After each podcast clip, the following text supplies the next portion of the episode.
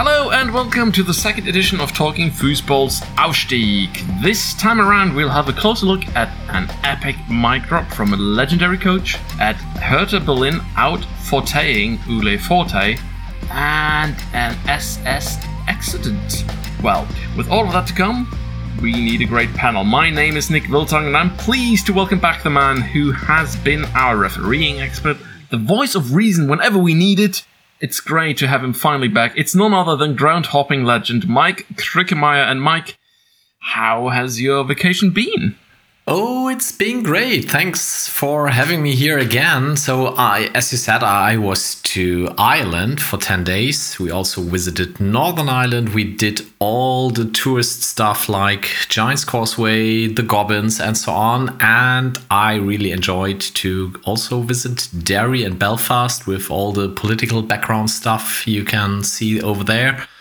Yeah, and of course, I also visited two football games. So we've been to the Finn Harps in Ballybofey. I'm sure I pronounced Ballybofey totally wrong. And we also visited Derry City, which was uh, also really, really interesting. So, yeah, but now I'm great to be back.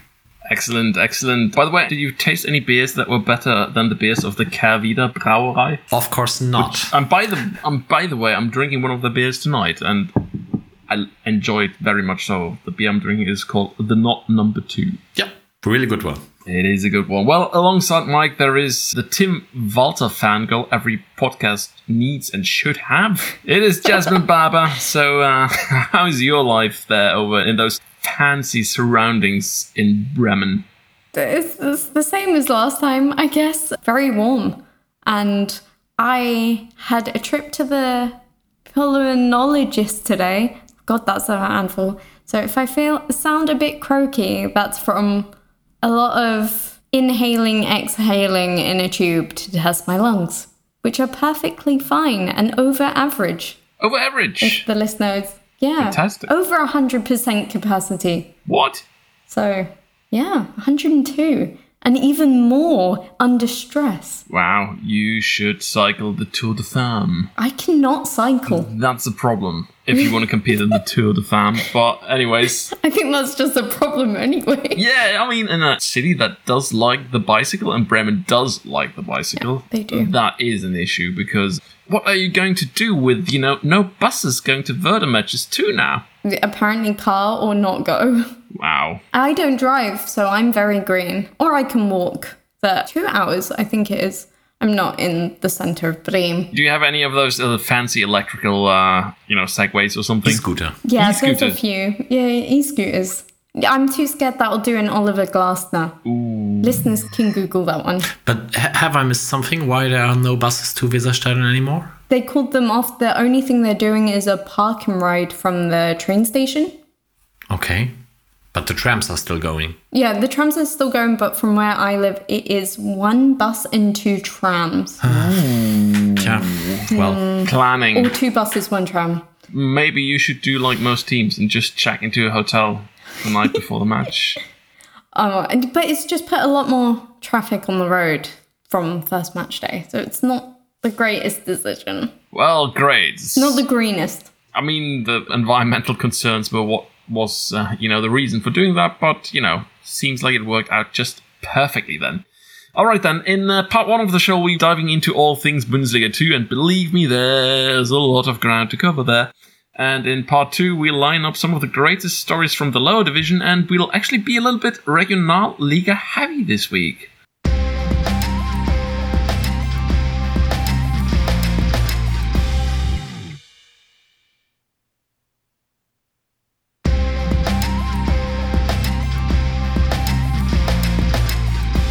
Right, here we go. It's part one of Talking Fussball, the Aufstieg edition, and it's actually round three of Mr. Matt Herman against Jasmine Barber.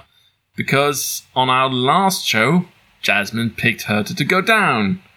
And on the last show of Talking Fussball, which I was a part of, Matt Herman said, Well, once the cloud has lifted and Jasmine experiences a moment of sobriety or something to that extent.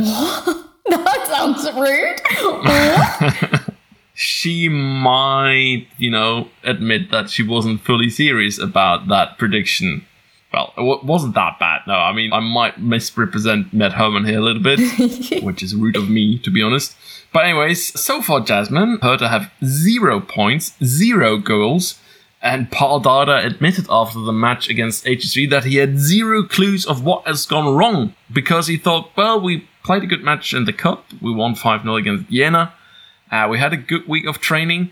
So this should have resulted in a good match, but it didn't.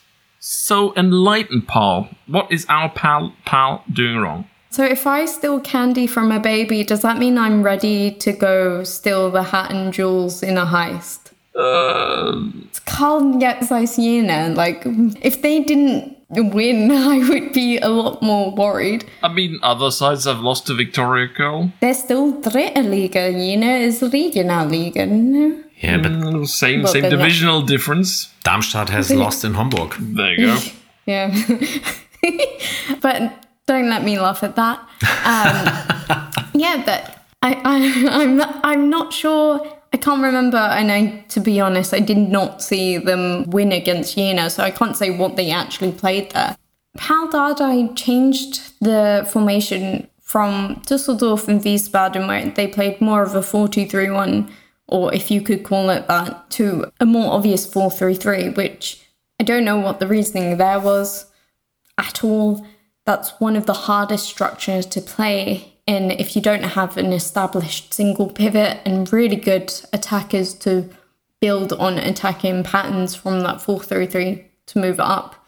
So, established single pivot, you're thinking Thiago or Toni Kroos of the second Bundesliga. Some really good examples would have been. I know it's going to be really funny for me to say this after the words Thiago and Toni Kroos, but Meffert from Hamburg, that kind of level, or Seguin from Leitelsvert, mm, people who were, did a lot better in that single pivot can do both defense and attack and can link and cover really, really well. Maybe it was the common mistake that we see so often of changing things for the sake of changing things, especially when you lose to Dusseldorf and Wiesbaden without scoring a goal. But unless you're coaching your players into learning how to play those new roles that you're giving them, you're going to set them up for failure, as we saw in the game against Hamburg. And as you've said, it doesn't look like Pal Dardai or any of the senior leadership has any ideas. And additionally, I don't know what he will do now. Palko Dardai is injured, as his main tactic seems to be let me play all my children. This led them to the worst start of, a relegated team from the first Bundesliga into the unified second Bundesliga to be pointless and goalless after three games, which beat uh, our Bielefeld's record from last season.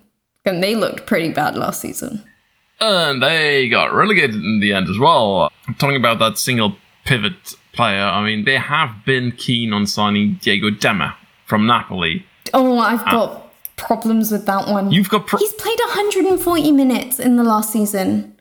He played a thousand minutes before that. How is a 31 year old injury prone player going to help you out? It's going to be one of those that they're going to be really happy with. Then it doesn't work, or he gets injured, and it's all going to be shit again. It's, it's predictable. so what you're saying is that Diego Demme could very well turn out to be the Naby Keita of the Bundesliga too. Yeah, that's harsh. At least Naby Keita did something. Is under 30, yes. Uh, under 30 in peak age and has done a lot more. All right. So Matt Herman said that you maybe might have, you know, dug in a little bit too much, saying that Hertha might get relegated. After, after Me? Never. you know, you're not prone to making outrageous predictions for for the sake of, you know, getting in a reaction or something. Never. I actually don't. I say it with a lot of logic and a lot of evidence. I'm evidence based and logic based. I've never done that in my life. You are the most scientific one of the three of us. I give you that. So after those three matches, are you ready to, you know, say that you would double down now? Do you think it's even more likely than at the start of the season, or do you think that there's anything in particular that you've seen that uh, you know Hertha can build on and, you know, maybe turn things around? Not really. It was a bit of a joke that I think they'd finish last. However, based on the first three games, it does look like relegation fight for them. Well, there we go, Mr. Matt Herman. I'm looking forward to round four then. Anyways, Maik, HSV are top of the table. How does that make you feel? It, it was so lovely in Ireland. Well, we had all this nature and fantastic people. I didn't even watch the DFB Pokal match. So, and then my, my mobile rang and someone informed me about the struggles that HSV had at Rot-Weiß Essen. And I was interested in the DFB Pokal once again. So, um, yeah, it's like always. They do get a good start, and in the end, they will destroy it somehow. I'm not sure how to do it yet. Maybe there is an injury to Robert Glatzel uh, coming up uh, that we are not aware of now. But yeah, they do like every single time in the last five years, and I'm sure they will do it in the same way again. Right, Jasmine, you are the Tim Walter fangirl of this very podcast and evidence based. How would you prove Maik wrong? Why is, you know, the sixth or seventh time of trying the lucky charm for Hamburg? Uh, well, they've scored the most goals out of anyone in the league so far 10 goals. Glatzel with four goals to assist, and so is Laszlo Benes. So I think Glatzel, someone that I've always said on the podcast, isn't efficient enough to be Hamburg's like main goal scorer always needs a backup for them scoring more goals. He's definitely proving that side wrong. So on that side, yeah, it's proving me wrong. I think it, they look great going in attack. However, they still do look quite dodgy defensively. They conceded three goals against Rot-Weiß Essen. They conceded two goals against Karlsruhe. They conceded three against Schalke. And especially Dennis Hadzikadunic completely looked out of his depth. I don't know if it was communication issues with a new centre back partner, but there were times where he was being told by several teammates exactly where to be, and he has looked like the weakest link. But as I said, why defend when you can outscore your opponent? And they're not only the top of the table in the second Bundesliga, I've seen they've also made it to the table at Ghana. Ooh, what happened in Ghana? That is exciting. Yes, at a security defense meeting in Ghana, where some of the West African nations gathered to discuss the ongoing situation in Niger. Yeah. If you don't know, eh, Ghana and Germany have really good political relations. And it seems like in the security defense meeting in Accra to describe what was going on there, an eagle eyed tweeter realized that they had HSV napkins on the table that was being shown. Really? So at, at the defense meeting, I mean, you just rem- was it an ironic sort of thing? Because I mean, you just mentioned the record of that defense. Wait. I, I do recall something really in the back of my mind that in those funny days, I don't know, one, two, three years ago, they had to sell everything. And I think napkins were included in that. And maybe they just sold everything to Ghana, obviously. and apparently there were 60 cents for, I'm guessing, like a 100 or whatever you get in a pack. The, for people who don't know, the majority of Ghanaians that settle here um, in Germany are in the cities of Hamburg, Berlin, Bremen, and a few pocketed areas of NRW in Hessen. So you will realize a lot of Ghanaian players who are both German and Ghanaian kin are from Berlin, Berlin youth or Hamburg youth. So, oh, funnily enough, just play there. So I know even though I think it's Berlin, Renzi Königsdörffer came to, who now plays for Hamburg. Patrick Pfeiffer was Hamburg youth. Um, there's a few more, but I don't have them at the top of my head. I mean, Kevin Prince Boateng and Jerome Boateng, and both have a Ghanaian father, came through Hertha Berlin, and Jerome obviously also played for HSV before moving to Manchester City and then Bayern. There's many recent ones, but I'm not sure of their youth background. Kofi. Um, Kyereh. Yeah, Kyereh, thank you. He's gone to Freiburg now. Wagnerman? Because I've I've written an article on German good name players and recalling names from that article, I cannot remember. But anyway, yeah, big crossover, and those napkins have made a security defense meeting table. Uh, I just think it was sort of an ironic thing. Maik, St. Pauli, your team, three matches so far in the Bundesliga, and well, one in the cup. You won against Atlas Delmenhorst, so you managed to beat the Nazis from down south. But in the Bundesliga, the goals have been drying up. So what's been going on there? Yeah, for, first of all, I need to add one thing to the HSV part. Offense wins games, defense wins championships. So, Ooh. ooh, okay. And and you can order the napkins for 65 cents at Susi Puppis Serviettenwelt. So, feel free to do that. It's, it's not bad having a, St. Pauli fan, you know, advertising for HSV. Free Uh, I mean, that, that must be a first. Be proud of yourself, Maik. Yeah. Coming back to St. Pauli, well, it's the same issue like last season from my point of view. So we do play a good ball, we do have a brilliant midfield, but we missed that number one striker. So Andreas Albers came in. Ooh, Maurides is still there, but still injured or on his way back. So both of them haven't shown it yet, and there are doubts that they ever will. So my colleague Tim stated in the Millerntor blog article, even before Albers signed for us, he was a good transfer, but back in 2018 and not now. Nevertheless, Fabian Hürzeler just stated again that we should not open up that striker discussion. We do have some good players. We did have our chances, and therefore everything will go as it is planned by him. To be honest, I doubt that a little bit because I haven't seen that many chances in the third game.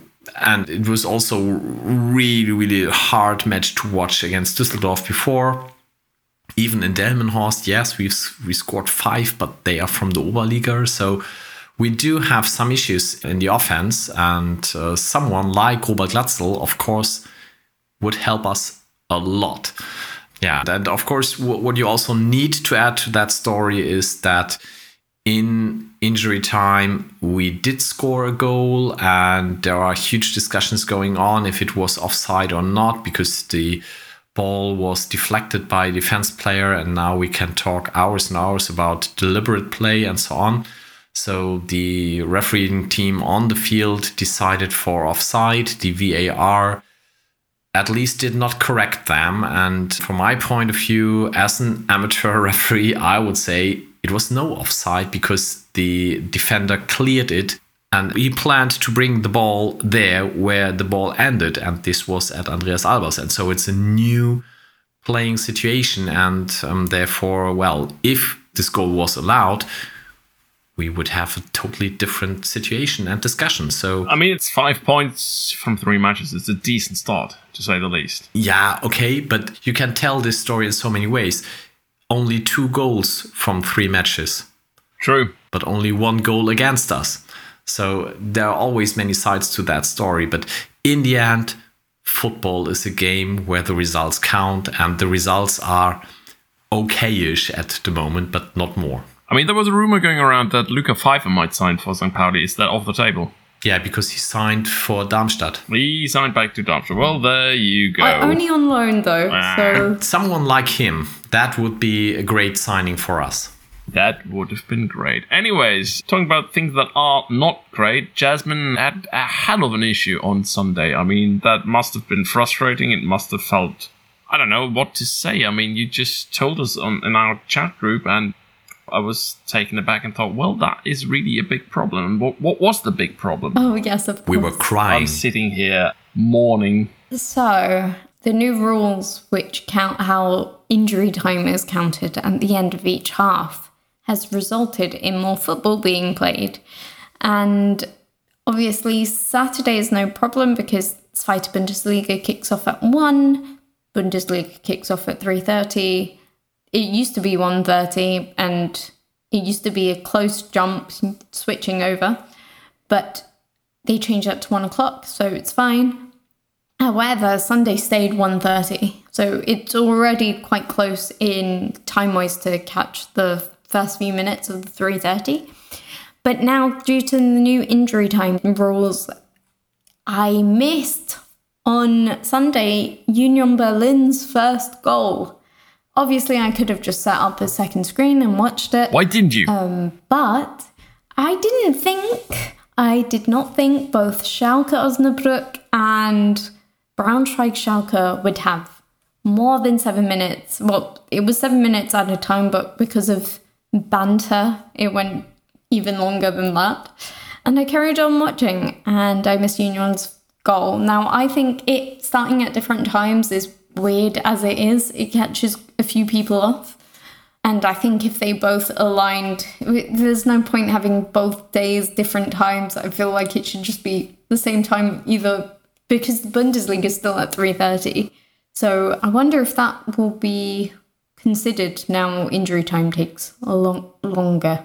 I think the whole injury time and the ridiculousness of the length of the injury time is actually an effort by some people to get football to install effective playing time like they have in handball and ice hockey and, and these sports. But they've only half-assed it and just went, we want the time back you wasted, but... yeah, I mean, I mean that's the point, though. I mean, it sort of seems so ridiculous that many people will go, "Well, hang on, why, why can't we just have effective playing time like in handball?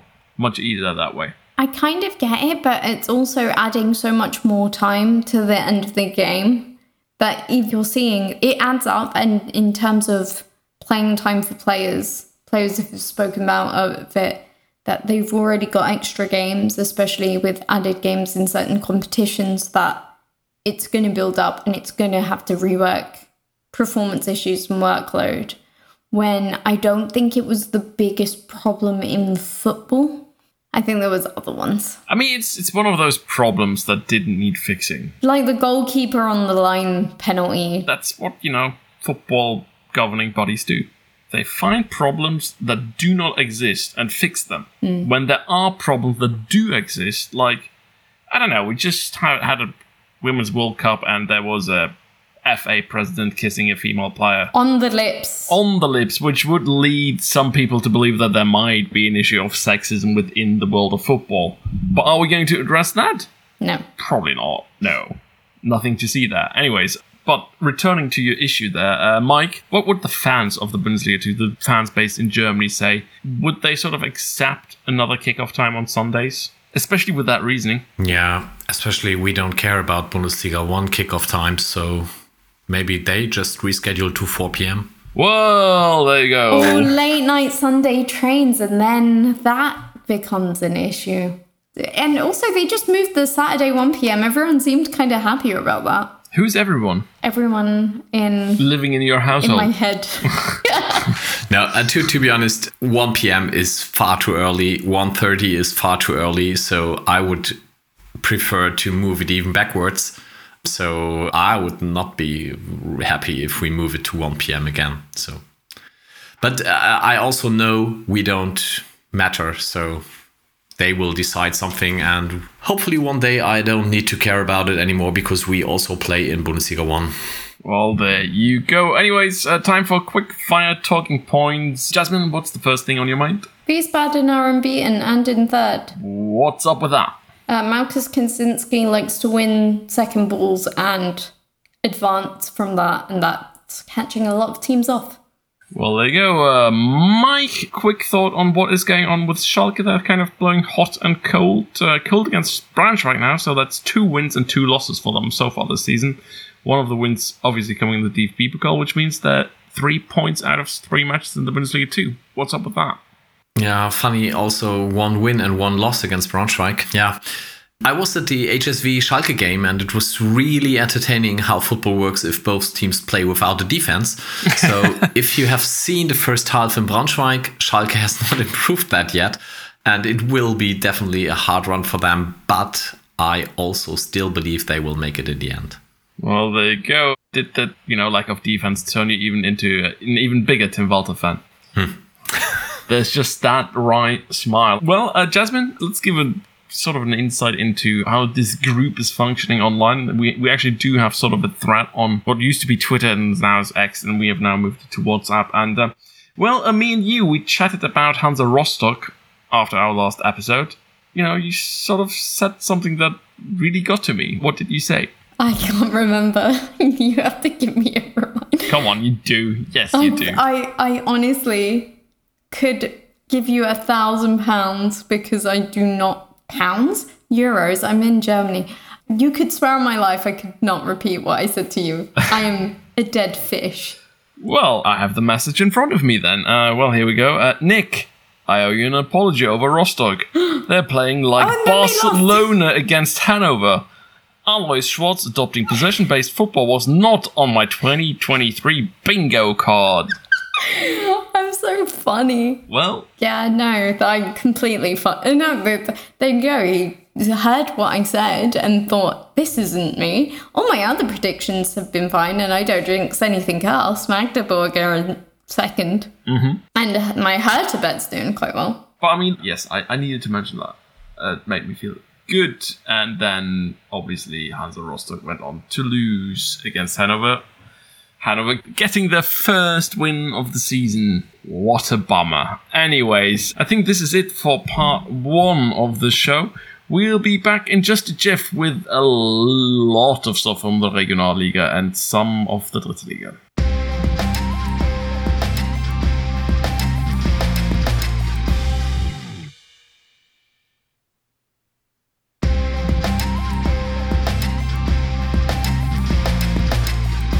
Right, it's part two of Talking Fussball, the Aufstieg edition, and well, let's uh, start in Ulm. Has never been said on an English language podcast before, but someone has to be the first. Well, Maik, Ulm's fans, they made some headlines during their Dritte Liga match against Saarbrücken. Obviously, that was a couple of weeks ago. We didn't get to cover it on the last edition of Aufstieg. Didn't have the time. Now, tell us what happened there. Yeah, I'm not sure if we discussed the FSV Zwickau crowdfunding campaign in one of the last episodes last season. We didn't know. Okay, so they held up a banner that said Fußball gehört den Fans, which means football belongs to us, the supporters, which is a quite common statement in Germany in general. And it's also the name of a FSV Zwickau fundraising or crowdfunding campaign to save their club. So, and they wanted to show their sympathy for that campaign. But what made that banner special that was that the SS in Fußball was written like the Nazi SS letters, which of course is not common in German football at all, luckily. And of course, this gained quite some attraction. Right. Now, what did the club say about that?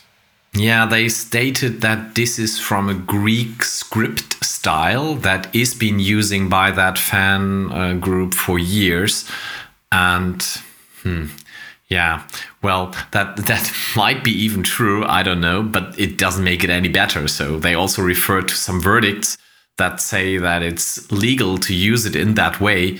Of course, that doesn't make it right at all. And this group probably only uses this because they know it's still legal, but they know for what it stood back then. So, rubbish statement. It's sort of like, um, yeah, it's legal, but yeah, that doesn't make it right, obviously. But I mean, what gets to me is the sort of the, the defense is sort of so bullshit because, I mean, what you're basically saying that is that a bunch of adults has made this banner, and they must have looked at that banner before they unfurled it, and no one was sort of like, hang, hang on, guys, those two asses in foosball, don't they remind you of something? You know, should shouldn't we maybe swap the font for that one? That Greek font should be, you know, maybe should should we go for Arial or Times New Roman this time around? Well, they could have used Comic Sans, but Oh well, there you go. or Wingdings, which I I seem to remember was fun. Uh, but a, a little bit more on that. Someone who is from a Greek family, I've never seen that script in my. Okay, I don't read much Greek, but I do not know what they're talking about in the slightest. They could they not give an example of what they mean by Greek script? Because the only thing it kind of relates to is I think the name Koppa, which is I think 90, which is like a little lightning strike. Doesn't really mean anything. Not I don't think it's if it is used, it's used numerically, so it's not really too because it's obviously not a sigma s because that would not be an s at all. So Greek script, I would like to see what they meant by that because I've not a clue. But if you go to the original fundraising site, you can see the Zwickau banners and the way that they've written the S, and it's not, especially on their t shirt merchandise and the banner. Now, on the t shirt, it's a bit closer to this Ulm banner, but it's still quite different, especially on the big banner Zwickau had on the header of this crowdfunding page. So, yeah, Ulm definitely fucked that up and probably did do a horrendous thing. And as you said, it's in Germany. If it's German, someone would have been like, that looks a little bit Nazi. A little bit. Yeah. Sorry, that looks completely Greek. Have you seen Greek? Guys, I mean, it's it's just like you know eating souvlaki at your favorite Greek restaurant. It's just those two S's you get on that menu. Oh, it's perfectly reasonable. You know, the, see, those two same S's in moussaka when it's written incorrectly. Let, Um, let, us just make it clear they knew what they did and they did it for exactly that reason. Full stop. Ulm did. And Zwickau one, if you compare it, I don't think Zwickau, someone would have brought it up if Zwickau done it already, but no one has because it looks quite different to the one that Ulm did. So either someone has really terrible typology banner skills or the other thing.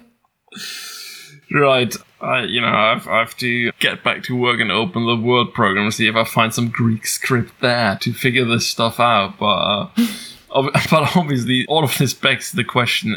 Do Ulm's fans have a certain reputation of being right wing? And actually, what about the Zwickau fans, who obviously do know better than, you know, using Greek script? Yeah, well, the, the last season of Ulm in professional football was 2001, so they vanished from public more or less uh, in the last couple of years. But yes, even at that time, at least from a St. Pauli perspective, there were some issues with Ulm supporters. They also attracted some right wing fans, at least for the games against us. So I'm not that deep into that topic in Ulm, especially because it's totally on the other side of Germany.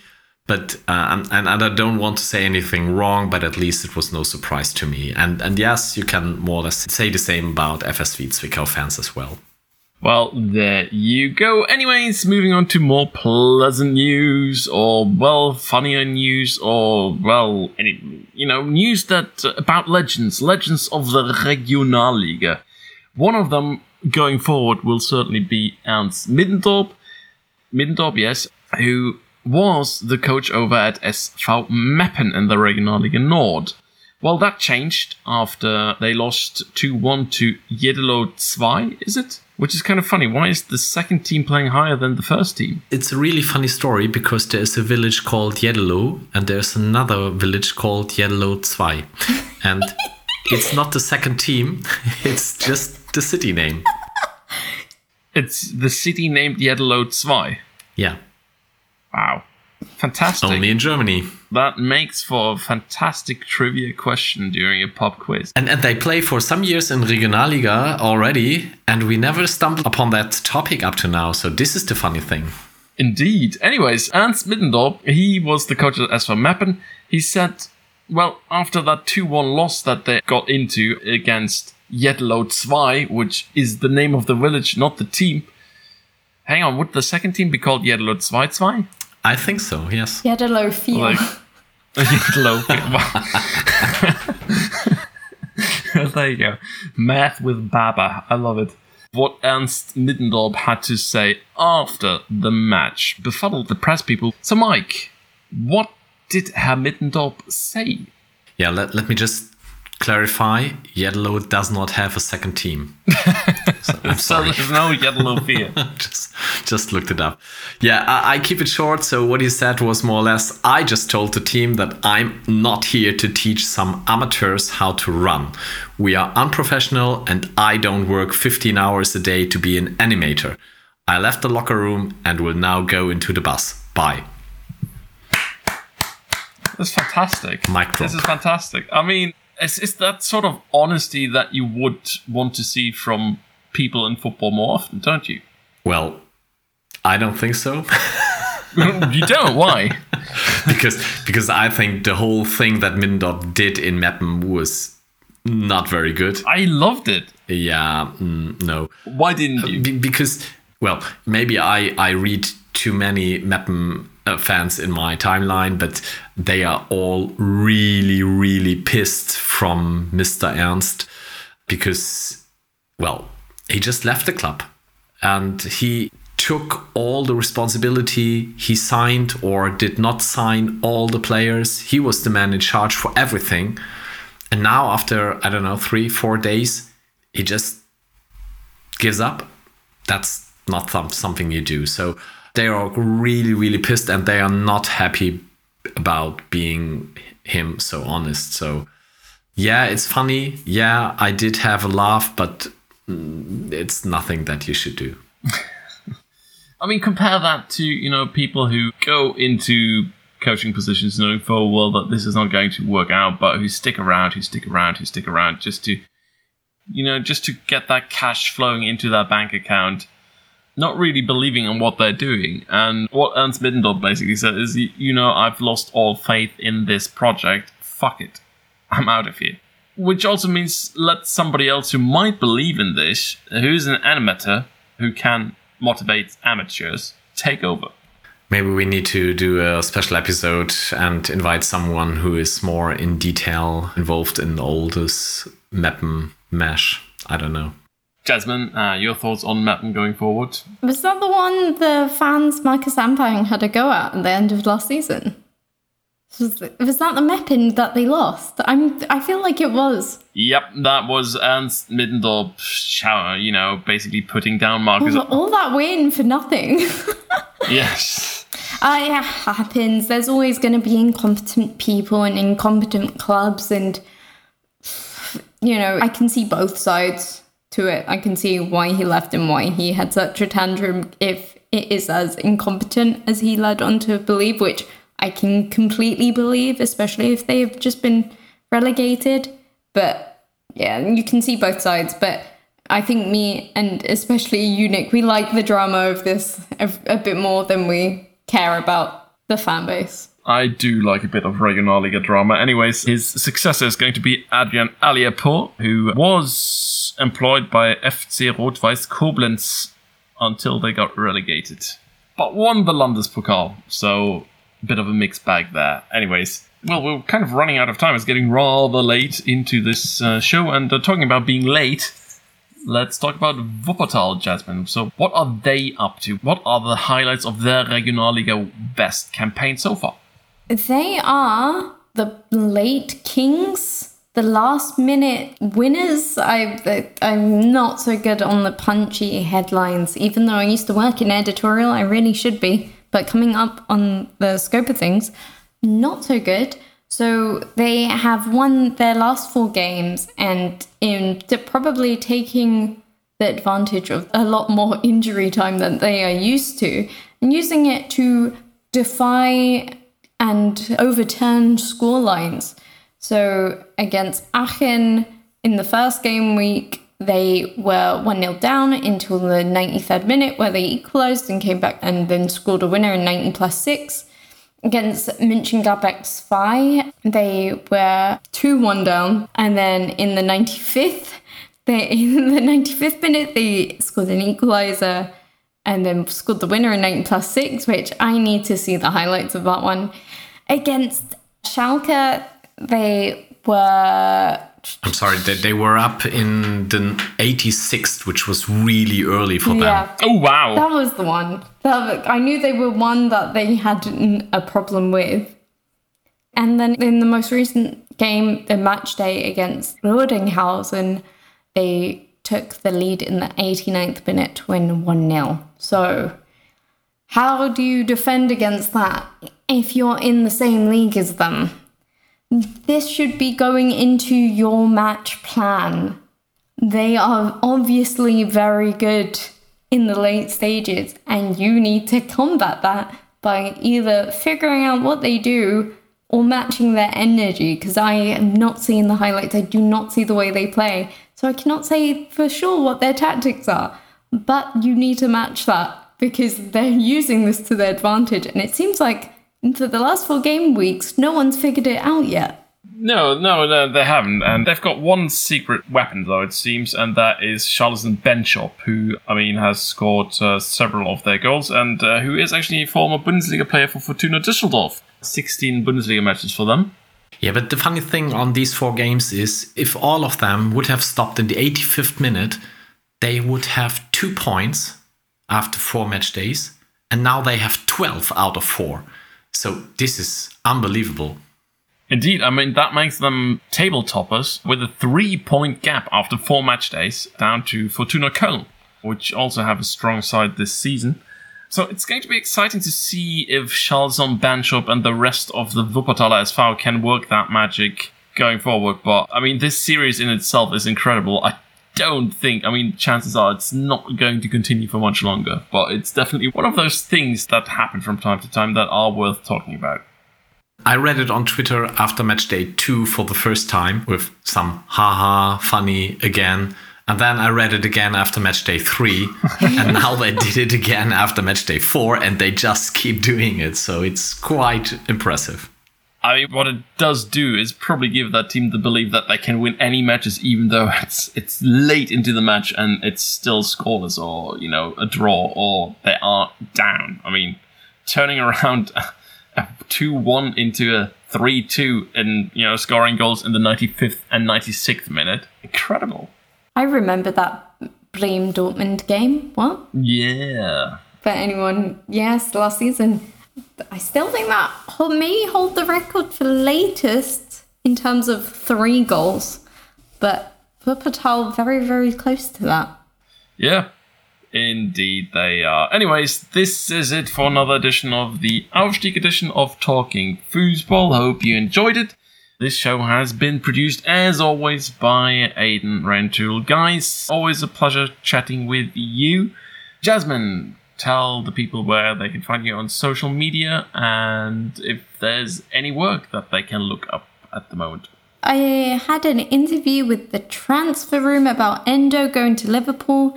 That can be found on my X account. I don't want to call it X, I'm going to call it Twitter. But unless you want to see me being mansplained on Twitter, I would rather just go to my pinned tweet and follow me on Blue Sky or Mastodon instead. There you go, Maik Strickemeyer. What about you? Well, I just announced that I don't want to be on Twitter anymore, so the account is still there, but I will not use it. Uh, so therefore, you better follow the Millerntor, and that can still be found on Twitter, also now on Blue Sky and Mastodon. And the easiest way, of course, is just to go to millerntor.de. Oui. Well, there you go. You can find me on Twitter, or whatever it's called. Elon's place basically at Norm Musings. I use it sporadically these days. If you do want to follow me, you can follow me on Instagram as well. I don't know the short handle for that, but anyways, it's mostly private pictures and not really all that much Bundesliga fun. Next up on this channel is Talking Fussball. Make sure to follow us on Patreon as well, patreon.com forward slash talking fussball. Loads of timeless historic content on there. We'll be back in a couple of weeks from now with more low league stuff. Until then, it is goodbye for now.